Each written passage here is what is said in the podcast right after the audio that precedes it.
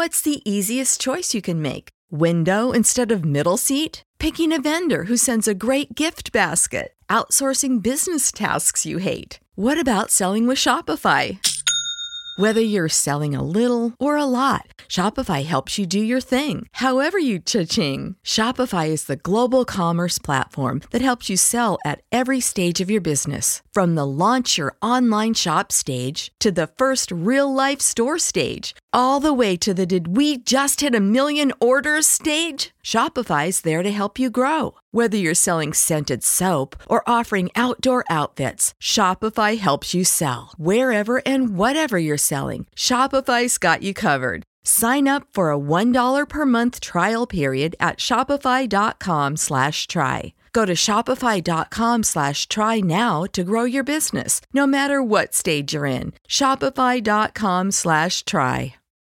When you need mealtime inspiration, it's worth shopping Kroger, where you'll find over 30,000 mouthwatering choices that excite your inner foodie. And no matter what tasty choice you make, you'll enjoy our everyday low prices, plus extra ways to save, like digital coupons worth over $600 each week. You can also save up to $1 off per gallon at the pump with fuel points. More savings and more inspiring flavors make shopping Kroger worth it every time. Kroger, fresh for everyone. Fuel restrictions apply.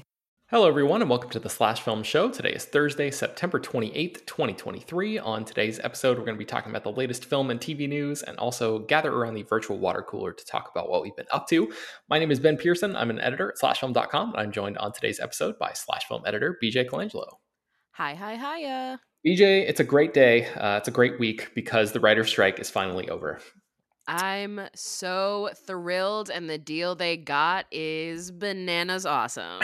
yes, so that's what we want to talk about a little bit uh, at the start of the show today. Uh, I mentioned uh, on Tuesday's show that a tentative agreement had been reached. Um, basically, the writers are now officially back at work. Um, everything is is all good. I think the ratification vote still needs to happen, but it seems like a formality at this point um, mm-hmm. because, as you mentioned, the deal that they got was uh, pretty great. So um, I guess like, what have you been hearing about this deal, BJ? Because I know that you're like more tapped into. You have a lot of friends who are screenwriters. You have like you're you're mm-hmm. more tapped into that that world than I am.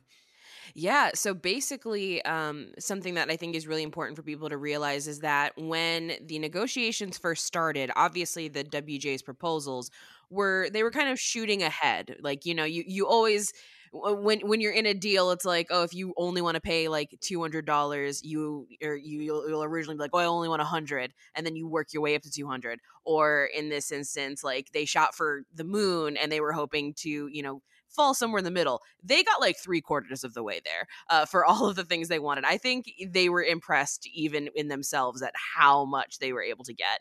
Um, the the ones that I think are really big is uh, the way that this is going to change like staffing sizes and guaranteed uh, rooms, um, which should effectively curb some of the issues with mini rooms, which I wrote about at the start of the strike and how mini rooms are kind of the devil. Um, mm-hmm. we're going to be seeing a curb on that. And I know one of the other big ones is AI. Uh, that was a big sticking point at the beginning of the negotiations where, you know, the AMPTP basically said, ah, we'll have meetings about AI. How about that? And now with the deal, it's like, okay AI can't be copyrighted material. we can't make you use Chat GPT. And like that's huge. That's really exciting stuff. And then of course, you know, increasing on residuals. Um, everyone's like very happy across the board. Yeah. Um, I, have seen nobody upset at all. yeah, yeah, it's been really great. Yeah, you mentioned a few of the the huge ones, especially AI. That was definitely like really, really big. Uh, one of the the I guess important ones that hasn't really gotten a lot of attention is um, like pension and health, like uh, the yes. benefits kind of thing, and especially how that impacts writing teams. Which my understanding was that like writing teams previously had to split, uh, you know, whatever I guess money sort of uh, or, or, benefits or, or um, you know health minimums and all that kind of stuff like went to them. They had to just like divide them in two as if they were half a person or something you know? Uh, but now so weird. Yeah totally nuts. But now um, each writer is going to be treated as an individual in a, in a writing team. So they um, that is like a, a life-changing thing for a lot of um, writing teams out there. So that's awesome. Um, there's like basically like the floor has been raised in terms of like uh, pay minimums. Everybody can, is going to be paid a little bit more which is always good. And then Uh, residuals, as you mentioned, is a big deal. Um, I think the one thing that like I was hoping for in like a perfect, you know, uh, the writers, um, you know, dance on the grave of the AMPTP in terms of like a total victory, which I didn't quite get, but I, I was hoping for uh, all of these studios and streamers, especially, to have to bust open their books and be completely and totally transparent with every single you know data point of who's watching what and all that and we didn't really get that. They did get um, viewership based streaming bonuses which is a big deal um, because you know uh, one of the big uh, talking points behind the strike is like hey if we're working for you know a show like wednesday or bridgerton or like one of these big hit shows that that really pops on netflix why are we not sharing in the success um, that those shows bring to the streamer. And so now there's like all sorts of um, like uh, categorizations and stuff in terms of like if a movie or a show is made for X amount of budget and it's watched by at least 20% of a streamer's domestic subscriber base in the first 90 days, then like all of these uh, bonus tiers get um, get handed out to the writers. So that kind of stuff did, straight up did not exist before the strike happened. And now mm-hmm. um, I think I heard Adam Conover, who was one of the um, a member of the negotiating committee, and he was I think he was on a show or the the showrunner and star of a show called Adam Ruins Everything. People might recognize mm-hmm. him from that. Um, he mentioned on, on another podcast that like the big deal, you know, even though some of these things might not sound like they're completely world changing, they establish a framework that then can be built on in future negotiations in years to come. Like he was talking about how residuals back when those first started, I think in like the early 60s or something, were not nearly what they were in the, you know, the Friends or Seinfeld era where they became like a huge um, way that writers could actually make money and stuff. So um, mm-hmm. th- that was built on over a 30 year period or whatever. So now that these um, these new frameworks are put in place, that's just going to make it easier for the writers to be able to continue to get what they're worth and, and help um, you know make more money in the future and stuff. So uh, we have a, a, great yeah a great article called everything movie fans need to know about the new wga deal that i'm going to link to in the show notes and it goes into much more detail on all of this but we just wanted to take a moment up uh, you know at the top of the show to sort of uh, praise everybody who sacrificed so much over these past four or five months um, and and really congratulate all of the WGA members out there who have been struggling and got like yeah pretty incredible deal when when all is said and done. Um, and uh, you know, as of uh, our recording, um, AMPTP is scheduled to meet with SAG on Monday. Um, so those talks are going to be happening as well. So hopefully, once we we've already got the writers back to work, we'd love to see SAG back at work um, because you know then then we're we're back in business. yeah, totally. And once the actor strike is over, things are going to be you know really really chaotic i think productions are going to start trying to ramp up all at the same time because like the floodgates will have opened and oh yeah uh, studios and and um, streamers and all you know all, all production companies basically are going to be fighting over whatever uh, limited available space there is in sound stages and trying to uh, figure out all the actors' schedules and all of that kind of stuff. So it's just going to be like pure. And, and, and then you're talking about leading into the period of like Thanksgiving and Christmas, when traditionally Hollywood like shuts down in the middle of November uh, until the beginning of January. So like, is that going to happen in the same way this year?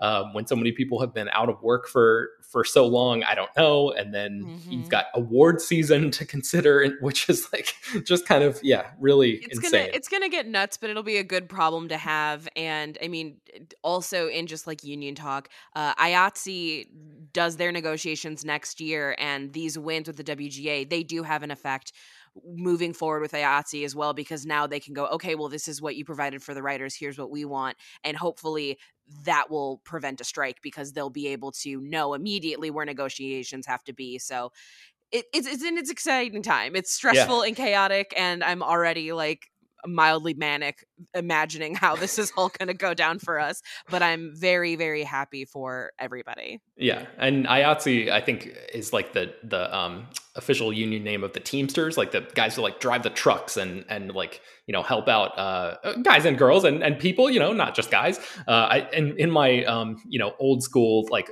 uh, Looney Tunes brain. There's like a, a, picture of a guy with a hat, like a truck driver hat, pulled down so far over his head that uh, you can't even see his eyes. Like that's my, you know, um, mental image of an IATSE member, but um, I'm sure the membership is much more diverse now than it was yeah, back IATSE's in the Looney actually, Tunes days. Yeah, IATSE's actually, um, you know, theatrical stage employees, moving picture technicians as well. So this uh, in- includes film and stage, but you know, this is your production designers. This is uh, people that are working uh, as as grips, as like everybody who does kind of like that side of things. Everybody falls under IATSE, and then Teamsters are yes the drivers. So there's you know that's the bigger chunk of of the industry right yeah, uh, yeah. is IATSE. So hopefully uh, the AMPTP has learned from this experience and uh, they know going into negotiations next year uh, what to expect and Yeah. we don't have to go through a hundred plus days again Yes, that would be certainly ideal.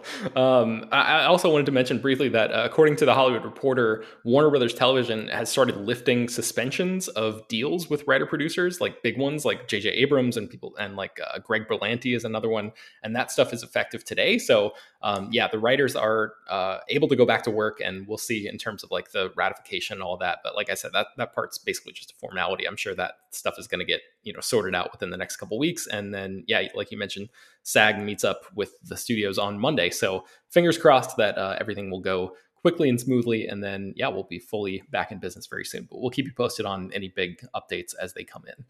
Uh, all right, let's take a quick break, and then we'll get into the water cooler. What's the easiest choice you can make? Window instead of middle seat? Picking a vendor who sends a great gift basket? Outsourcing business tasks you hate? What about selling with Shopify? Whether you're selling a little or a lot, Shopify helps you do your thing, however you cha-ching. Shopify is the global commerce platform that helps you sell at every stage of your business. From the launch your online shop stage to the first real life store stage, all the way to the did we just hit a million orders stage? Shopify's there to help you grow. Whether you're selling scented soap or offering outdoor outfits, Shopify helps you sell. Wherever and whatever you're selling, Shopify's got you covered. Sign up for a $1 per month trial period at shopify.com slash try. Go to shopify.com slash try now to grow your business, no matter what stage you're in. Shopify.com slash try. When you need mealtime inspiration, it's worth shopping Kroger, where you'll find over 30,000 mouthwatering choices that excite your inner foodie. And no matter what tasty choice you make, you'll enjoy our everyday low prices, plus extra ways to save, like digital coupons worth over $600 each week. You can also save up to $1 off per gallon at the pump with fuel points. More savings and more inspiring flavors make shopping Kroger worth it every time. Kroger, fresh for everyone. Fuel restrictions apply. All right, BJ, what have you been doing recently? I have had quite possibly the busiest week that I've had all year. Um, I've just been in junket land, uh, seeing things, doing interviews, uh, getting to be in the throes of of junket press land, um, which is fun. Like that's part of the perk of doing this job, but is also you know incredibly exhausting because you have to be like on and personable all day and i have like a, a very small window where i am like the most enthusiastic very cool person to be around and then I just get real exhausted really fast. Um, but I can say what j- junkets they were. I can't say, you know, what was discussed in that. You'll have to wait until they get published on Slash Film. Uh, but this week it was for Wish Once Upon a Studio. Uh, that's the short film that will be coming to ABC on October 15th, um, as well as Five Nights at Freddy's and Exorcist Believer. So, you know, uh, two sides of the same coin Disney movies and horror films. Definitely. Um, there is a bunch of Wish stuff that has already been published on Slash Film. So if you want to read that, I'll, I'll drop a, a few of those links in the show notes if people want to check those out. Um, so BJ, you live in LA, so a lot of this was actually in person. Like most of the, you know, especially in the pandemic era, a lot of junket stuff has been moved to like a virtual thing. So you're even more sort of out of it because you've had to be like sitting in traffic for hours this week. You know, being uh, traveled or, or tra- you know traversing um, the traffic of Los Angeles, trying to get to different studio lots and, and Oh, wherever yeah. you were doing stuff. So it's always chaotic um because you know Los Angeles everyone talks about like oh the traffic's really bad. No, it's that bad. Like it's really that bad. Uh I'm a transplant here so I'm you know still very much adjusting to that world um and you know just eh, junkets last all day, but they tend to end around the same time that a workday ends. So if you're uh, last on the list, which I was the very last one yesterday to Man. do an interview. Uh, that meant that I was, uh, you know, in gridlock in my lift on the way home. But luckily, my driver was cool and I got home very quickly. I was very impressed, actually. It was kind of impressive. Yeah, um, that's one of the few things about LA that I do not miss at all. I, I miss a lot about the city. There's so much, like, it's so vibrant. There's so much going on all the time. But man, that traffic, I know it's like a super cliche at this point, but like, good it, God. Yeah, it's a lot. And yeah, on the on the drive home for me, I passed by both Warner Brothers and Universal, and I will say it was really cool to go by and not see pickets. Uh, I mean, like you can see the SAG pickets, but like not seeing like the flood of WGA picketing. Yeah, it's like wow. I was like, it's changing. Like it's a tangible evidence that things are changing. Yes, a new era, hopefully. Um, okay, so so I haven't really been reading much. Um, let's get into what we've been watching. I watched a movie called The Royal Hotel. Is this one on your radar at all, BJ? Do you know no, not at all. What is this? So Kitty Green is the director. She uh, wrote and directed a movie called The Assistant a couple years ago, a pretty small film starring Julia Garner, where she's basically playing an assistant in the office of like a uh, Weinstein Company type of um, production house, mm-hmm. where like there's definitely some uh, untoward abuse going on, you know, in, in the back rooms or whatever. And uh, it's about this young girl who has to, who is like worked at this place for like a few weeks and does not have the power to step up and try to stop this awful behavior that she's sort of um, loosely witnessing. I don't think the movie actually, I've never actually seen the film, but I was doing a lot of research about it um, because uh, The Royal Hotel is her, is uh, Kitty Green's next movie. And then this one also stars Julia Garner. And it, it touches on some similar themes because this one is about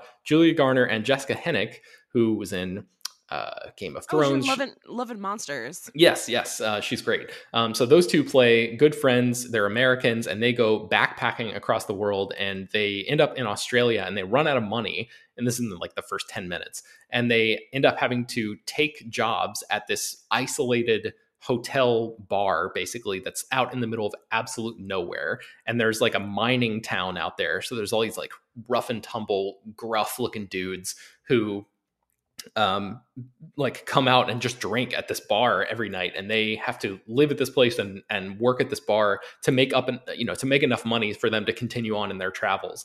And uh hugo weaving plays the proprietor of the bar and uh, as soon as they get out there things go pretty south. Like things go bad. So it's a it's a thriller movie. Um, but yeah, some of the the same uh, subs, uh, like some of the thematic explorations seem similar in terms of like you know what it's like to be a woman in a situation where there are powerful men around you and you're not really sure what to do and and like how far is too far? How far are you willing to be pushed before you push back? Uh, and all of that kind of stuff is at play in in this movie and i found it to be like a very very effective thriller. So i think this one comes out in theaters like early october. So i think yeah october 6th so like basically just a week or so from now. Um, so yeah put this one on your radar. It's called the royal hotel and i think uh, i think you'd like it bj it's good stuff yeah, that sounds definitely up my alley. Uh, I also saw Love at First Sight. Uh, this actually seems like something that you would have maybe thrown on in the background. This is a Netflix movie, a Netflix rom com uh, uh, directed by Vanessa Caswill, and it stars Haley Lu Richardson and somebody named Ben Hardy, who I've, I've never heard of. Uh, it's a it's a new Netflix rom com. Are you familiar with this one at all?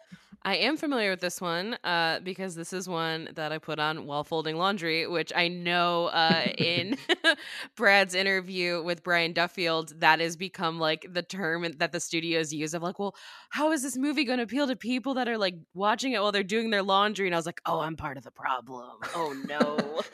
well, I guess lucky for Netflix? Question mark. This movie seems to be designed specifically for that purpose. Like there yeah. are are um, there are logic holes and like uh, editing problems and things in this movie that if you're actually sitting down and giving it your full attention, you're like, wait a second, what? That like literally doesn't make sense with what I saw just a couple minutes before. Uh, but it definitely just seems like a movie that was designed specifically to you know just be on in the background it's a background movie Um, I, you know that is is not high praise for me, but I will give high praise to Haley Lu Richardson, who I just think is like eminently watchable, and oh she's just god, like yeah, she's so delightful. yeah, uh, I mean, so so good. Even in a movie with like questionable script, and you know, it's just it's just a cheesy movie, and there's nothing wrong with that. Um, I just wish this movie actually like landed its landed the plane a little bit better um, because I think it could have actually been. I could it could have actually like elevated above the uh, typical cheesy Netflix rom com uh, categorization if it actually uh, really like stuck the landing. And I unfortunately don't think it did. So now it just falls back into that cheesy rom com category, and like that's it. So um, there's not much to actually recommend here for me anyway, except for Haley Richardson's performance, which again I thought was uh, very impressive given the script. Um, but what did you think about this one as you were watching it, folding laundry? Oh yeah, no, it's exactly that. I was, it's this is a movie that it's a good thing that I'm not fully paying attention to. Um, but yeah, I co-sign with the Haley Richardson. I also like Jameela Jamil. Um, I know Yeah. that like people have mixed feelings about her. I think as a performer, I find her very very entertaining. Um, but yeah, Haley Ru- Lu Richardson is somebody that I seek out often. Um, so if this rom com doesn't work for people, I do highly recommend Unpregnant on Max, which was an abortion road trip movie that she was in with Barbie Ferreira that kind of just got unceremoniously released when the streaming app launched. So it did miss a lot of people's radar. So if you watch this Netflix movie and you're like, she's great, this movie is fine, uh, you can watch that movie where she's great and the movie's great. Yeah, yeah, and people might know her. You know, if, if that name, if she's not quite a household name for all of our listeners yet, she should be, and hopefully will be very soon. But um, she was in season two of The White Lotus, so uh, that Mhm. may be where people might recognize her from. Um, you know, a big popular thing that she was in recently. So uh, yeah, that is called Love at First Sight. Um, I also had a chance to watch Telemarketers on Max. Do you have you heard about this documentary series? Yes. So I have weird feelings about it. So I'm really curious to hear your take. Uh, so my take was I was disappointed at the ending because this is one of those documentaries that like kind of doesn't have I, basically my take is that the jinx spoiled me on documentaries forever i think because that that documentary which came out in like 2014 2015 had such a dynamite like crackerjack oh my god i can't believe this is actually happening ending that now it's like set such a high bar. And this is like to be very clear this is a me problem um that like all other documentaries uh are in my mind striving to reach that kind of thing that kind of like holy shit moment at the end. And this like life itself is not as um as easy as that right? Like it doesn't come to easy answers in the same way that the jinx had this incredible thing sort of fall into their lap. So uh the the basic premise here is that it's a true a true crime documentary uh, using a bunch of footage from like the early 2000s of these guys who worked at a telemarketing company called Civic Development Group, um, who were essentially at, at certain points like posing as members of the police and like working on behalf of the um, what are they called? FOPs. What, what does that stand for? It's a Fraternal Order of Police, I think. Um, and basically trying to fleece people out of money by saying like, "Hey, we're calling on behalf of the cops. Will you?" Uh, give us some money to support the police in your area or whatever. And then the police would only take a very small percentage of that money that they would uh, that these people would would fork over over the phone. And then the the telemarketing company would pocket like 90% of the money of the donations. Um, so the the owners of this uh, company just got insanely rich and started opening different telemarketing offices all over the country. And the um, filmmakers behind this show, Telemarketers, this three episode max show, were people who worked in those offices at the time and had cameras running at the time. And so there's all this incredible archival footage that really like throws you back in that period and paints the picture of what it was like to work in this really deranged working environment where there were no um, background checks and they hired uh, convicted you know felons and criminals and like people they were just looking for bodies to be on the phone and call people. They did not care about you know hiring uh, people who were presentable or had decent resumes or anything like that at all. Um, and so there were kind of like incredible pieces of footage that that came out of that. And then now all these years later these people who worked in that uh, telemarketing call center realized hey the the uh, big bosses here were doing like crazy illegal stuff. We got to like try to blow the lid off this thing, um, and we have this uh, unique position from which we experienced all this and now let's try to do something about it let's try to like actually take this to the highest levels of the us government and like try to see if we can um, get things done or get things in place to protect uh, these people who are just being, you know, old, older people or whatever, people who are being bullied or, or tricked into giving these donations. So um, it's kind of an incredible story, but it just it it kind of ends in the hopes that like you as the viewer are galvanized to maybe do something about it or like call your senator or like um, you know say like I, am outraged by what I've seen here. I can't believe that this is a thing that's still happening. Um, and it kind of like passes the ball to the audience to to um, or I guess passes the baton really to to take it and move forward and and now it's up to us to do something in the next step of this process um, which inherently is just like a little narratively anticlimactic in, in a way. Um, but I still think it was worth watching and it was just like a, a really um, fascinating documentary series. But what was your take on it BJ yeah, so I found this to be really fascinating. The characters are all like very compelling people. I have a soft spot for documentaries that are about like th- this very specific brand of like weirdo of like American movies my fa- like my favorite documentary ever made. And so I like people that, you know, we don't often see in the spotlight even though this is a documentary where they're not, you know, being presented as, you know, in a particularly kind light, but you realize, you know, these are people also being manipulated. Um the mixed feeling that I have about this is not the documentary's fault. It's more of like a societal issue um because basically this is about the way that like blue collar collar people are exploited in white collar crime and i hate that it takes something like a telemarketers or like like one of these big exposés for people to kind of like get it through their head that like people in positions of power are not inherently good people and like yeah. nobody becomes a billionaire without exploiting like people who are just trying to get by and like why is this so hard for people to understand yeah um, yeah yeah so that's very much how i feel about it and because of that ending of like you, you know where it does kind of put the onus on the viewer to like you know take the next step sort of thing it's like no. Like that's not our responsibility. The responsibility is people who have the power to actually enact this change need to know right from wrong. They shouldn't need their constituents to be like hello senator we should stop the corruption in right. this way. Like no they should do it already. They don't need us to whine at them for this. Yeah, yeah, that's a great point. Um, yeah, it, it, it's a frustrating watch in certain ways, but also I think the characters, the I call them characters, but the people in this thing, especially uh, Patrick J.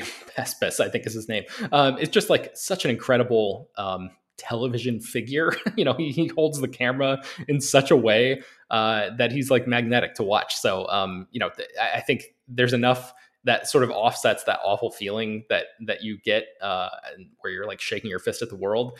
Um, or maybe not offsets, but but uh, it comes close to to equaling. So um, I would say telemarketers is still worth watching if you're interested Definitely. in this kind of thing. Um, I also had a chance to watch the wonderful story of Henry Sugar, which is the new Wes Anderson short film that's up on Netflix right now. Um, it's 39 minutes long. It is based on a Roald Dahl book uh, or a, a, short story uh, in a collection of short stories.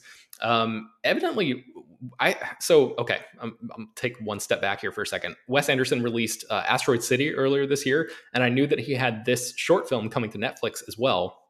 So I was like, oh, cool, two Wes Anderson projects in a, in a year. But actually, this movie, this short film, is the first of four uh, that are going to be rolled out over the course of the next I think three days or something. So like, there's yeah. already another one that's uh, called The Swan that is on Netflix that I just learned about a few minutes ago and haven't seen yet. There's one called The Rat Catcher and then another one called Poison that I think are going to be rolled out. Yeah, in, in like one a day or something over the next couple days. So, uh, so yeah, there's there's like uh, five Wes Anderson projects, and yes, four of them are shorts, but still, uh, kind of a cool thing. So, um, did you have a chance to see the wonderful story of Henry Sugar yet? Oh yeah, and I, I, I firmly believe that Wes Anderson understands Roald Dahl in a way that a lot of filmmakers just don't. Like he just he gets that material and it's just so whimsical and it makes me so happy.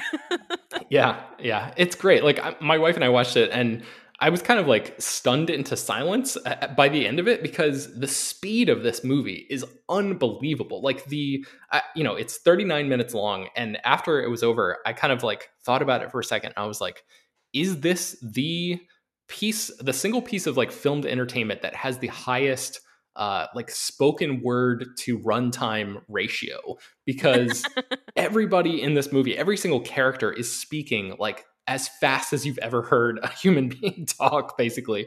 Um, and there's like no downtime at all. It is like super efficient. It is the, the most efficient, streamlined version of the story that I can possibly imagine existing.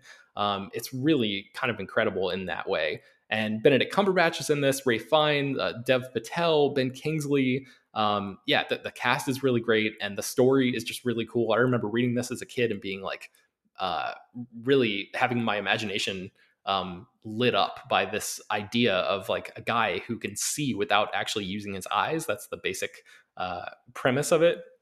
And Benedict Cumberbatch's character plays a, a modern man who stumbles across a book about this this uh, man who can see without his eyes and tries to like learn the techniques that this guy developed um, in order to cheat at cards where he can like see through the back of a playing card and uh, gamble and win money from casinos and things like that. So yeah that's the the basic outline of the story but like man the the way that wes anderson is able to translate all this stuff visually is so cool and the way that uh, the sets, like the production design in this, is amazing as it is in every Wes Anderson film, but like particularly in this because the pieces of the stage and set like lift up and get pulled back, and like the it's so um, immersive. It's it's like a a split between a movie experience and like a stage show at the same time. So, um, what, what did you make of like the the look and the um, that sort of like almost rotating set vibe that you get from this thing?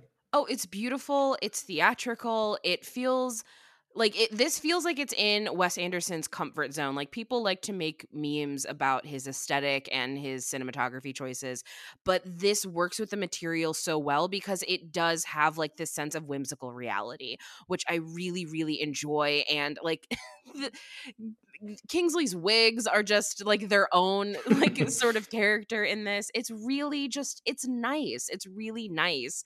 And sometimes it's nice to watch something nice. yes, yes, that's a great review.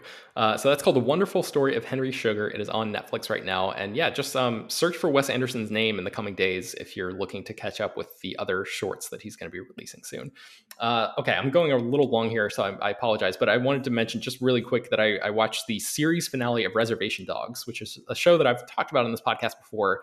Um, the third season to me was not quite as great as season two. I feel like the first two seasons really built to a natural endpoint, and then the third season kind of feels a little bit uh, tacked on or sort of like a, an afterthought to some degree. But I think this finale and a couple other episodes of the season really crystallized the reason that the show came back. And I'm glad that it did at the end of the day. Like I was thinking after the, the high of the season two finale, like, is there a really a reason to bring the show back? And I think the this is a, a great um, they, they, did provide a great reason to bring this back when all is said and done. The, the uh, individual episodes maybe were a little scattered. The the grander narrative wasn't quite as uh, cohesive i thought in season three but the thematic through lines that they were dealing with and um, the idea that like this whole season is about the idea of uh, community i thought was really really well executed. And there's like a scene at the beginning of this episode the the season three finale the series finale that i thought was like i think the best illustration of what community is and how people relate to each other that i've maybe ever seen. Like it was so simple and so effective and um, just like very moving and incredibly done. So uh, this is a show that i think has never been you know a, a, huge huge show. I know it's been like critically acclaimed and a lot on a lot of uh, end of the year lists and things like things like that but if our listeners are especially now as we're still feeling the effects of the strike and we will be for many months to come looking for a new show to jump into i would definitely recommend going back and checking out reservation dogs because it's one of those shows that i think i saw somebody say like it's in in like a write up of the uh, sort of like a almost like an obituary, like a send off of the show, a tribute to the show as it was as it's now going away. Um, that is one of those rare shows that like you never knew what the next episode was going to bring. It it has that uh, that factor of surprise that so few shows do today. Kind of reminded me a little bit of Atlanta in that regard. So, um, did you have a chance to see any of uh, Reservation Dogs season three, BJ? I'm a couple episodes behind because I don't want it to end, so I'm like trying to savor it. yeah, oh, wonderful stuff, and uh, yeah, I, I, would love to know what you think about the finale uh, as a whole. So, um, and ah, God, there's like I, I don't want to say who appears in uh, season three, but there's a guest star that when you see the episode, you'll know it. And um, I don't know if you've got there yet, BJ, or, or maybe if it's the next episode that you're going to watch, but like. Whew, man, that episode so good. Anyway, uh, Reservation Dogs is on Hulu right now if you want to check that out. Uh, what have you been watching recently, BJ? Well, since spooky season is right around the corner, I am diving into my annual rewatch of the entirety of Are You Afraid of the Dark? Um, all of the episodes are available on Paramount Plus, and it is something that I do every year because it always gets me into the mood for spooky season, but it also gives me a lot of those, you know, those nice nostalgia feels. I've seen it so many times that I can, you know, clean my house, do whatever I need to do, and I'm not missing out much. But what's interesting is that I've seen the entire series at this point probably six or seven times in its entirety, and I still find new things that I find either creepy or interesting or funny. Um, and because so many of them are following just like very standard storytelling, you know, because they're campfire tales, but very like standard storytelling techniques. It's interesting to watch the different approaches or you find like the different themes of, you know, this specific character. They often tell stories that have to do with ghosts or this character tends to tell stories that have you know moral lessons at the end of them mm-hmm. um, and finding that is really nice but the thing that's been really cool to see lately is just how unapologetically 90s this show is and always was um uh, i was recently watching the uh, the episode uh, it's it's a vampire episode where it's the nightly neighbors the kids are convinced that their next door neighbors are vampires. It's very fright night in that regard and uh, it's because they discover that their neighbors are ukrainian they only work at night and they're like oh the ukraine's really close to romania and transylvania they must be vampires and of course they all have like the very thick like Bela Lugosi Hungarian accent. Mm-hmm. But one of the characters, like the kids investigating, is nicknamed Day Day. So you have a vampire character that's like, we will always come to visit now, Day Day. And you're like, what is this nonsense? And it's just so fun. And I think that we are in a little bit of a drought for gateway horror, which is a subgenre I feel very passionate about. So it is nice to go back and rewatch a show that was totally cool with possibly you know scaring the hell out of a bunch of kids mm-hmm. uh, after school i just appreciate it and it makes me happy Did you see? Uh, and uh, forgive me if we've talked about this already, but did, did you see any of like the Nickelodeon? Um, I, I, don't know what you would call it, a reboot or like a revival series. Okay, what did you think I, about that? I liked the revival series a lot. I thought that they were bringing a lot of those elements into you know the more like a, a newer audience because you, uh, things change. You do have to approach storytelling differently. Um, uh, Rafael Kazel, Casal, I can never remember how to actually pronounce mm-hmm, his last mm-hmm. name. Uh, during that first season, where it's kind of got the circus thing, I thought he was so compelling, like a wonderful successor to the characters, you know, like Dr. Vink, and I, I really, really enjoyed it. Um, it's hard to take off the nostalgia glasses because the 90s are always going to be the ones that I prefer because that's what I grew up with. But I was really excited with the newer versions. I'm excited for the new Goosebump series that that's coming. Mm-hmm. Um, like all of that just makes me happy. I just I do wish that we were able to have a new series for this sort of transitionary age group that's horror that didn't have to be Are You Afraid of the Dark? That didn't have to be Goosebumps. But I also understand that we're in like an IP obsessed landscape. So yeah. I'm glad that I'm just glad that it exists at all. Yeah, I kind of want to see them bring back like Eerie, Indiana. You remember that show? I loved Eerie, Indiana. The like the Tupperware stuff is so creepy. It's because that's like Joe Dante, so it's really creepy and also weird. And speaking of the one that was like my jammy jam was so weird, which was Disney's, uh, the Disney Channel's version of it, which had Mackenzie Phillips, and it was about a girl who would experience supernatural events and then blog about it on the internet. So clearly, oh, wow. it resonated with me. Amazing. Yeah, I totally missed that one. I think I was like there was a period where we didn't have the Disney Channel in the early 2000s or whatever, and that must have been like right in that sweet spot of where it, it totally yeah, missed me. and that one, a lot of the supernatural events that's so weird are based heavily in folklore. So like you have episodes that are about like the Whippoorwills, um, and her. So her mom is Mackenzie Phillips, who's in American Graffiti and is also the daughter of you know the mamas and the papas. Um, and the idea is that her mom's a touring musician, so she's exploring all of these different you know folklores or urban legends or characters from across the country because oh you're in chicago these are the ghosts of the great chicago fire oh we're in roswell so it's an aliens episode Uh, that it- sounds I- rad as hell. it was so awesome and like there are a couple episodes of that show uh, there's one the episode titles like rebecca where you learn that her mom's like best friend like disappeared when they were kids and she never heard of her again and then the reveal is that it's because her mom's best friend is part of a family of like uh, they're immortals basically and they've been around since like the time of you know the ancient egyptians and Wow. so they they can't stick around forever and there's this like heartbreaking song that her mom like wrote about her childhood best friend like i you're the best friend I've ever had like please come back and then it's the reveal of oh she can't be with your best friend because everyone she's ever known will die one day and she's perpetually going to be like 12 years old and you're like this is so heavy for like Tragic. a child show yeah, um, wow. But yeah, I love it. That whole that whole era was great, and I wish that we gave that to kids again. Yeah, I'm looking right now to see if So Weird it is should be on Disney Plus. Yeah, I was hoping that it is. Yes, it is. Okay, good. It is still. So uh, check that out. I, I think I'm going to add that to my Disney Plus queue. Yeah. This is a, a show that's clearly meant for children, and I'm sure we'll have uh, plenty of like, oh my god moments in terms of what blogging in the early 2000s looked like. But oh um, yeah, you know, supercomputers that have the answer to absolutely everything at any time. That kind of exists there, but it is very fun and very cool. Awesome. Okay, cool. Well, I think that's going to do it for today's show. You can find more about all the stories that we mentioned on today's show at slashfilm.com and linked inside the show notes for the episode. The Slash Film Show is published two times a week, bringing you the most exciting news from the world of movies and TV, as well as deeper dives into the great features you can find on the site. You can subscribe to the show on Apple, Google, Overcast, Spotify, all the popular podcast apps. Please subscribe to our newsletter, send your feedback, questions, comments, concerns, and mailbag topics to us at bpearson at slashfilm.com. Make sure to leave your name and general geographic location in case we mention your email on the air. Don't forget to rate and review the show on Apple Podcasts or Spotify. Tell your friends, spread the word. Thank you so much for listening, and we will talk to you on Tuesday.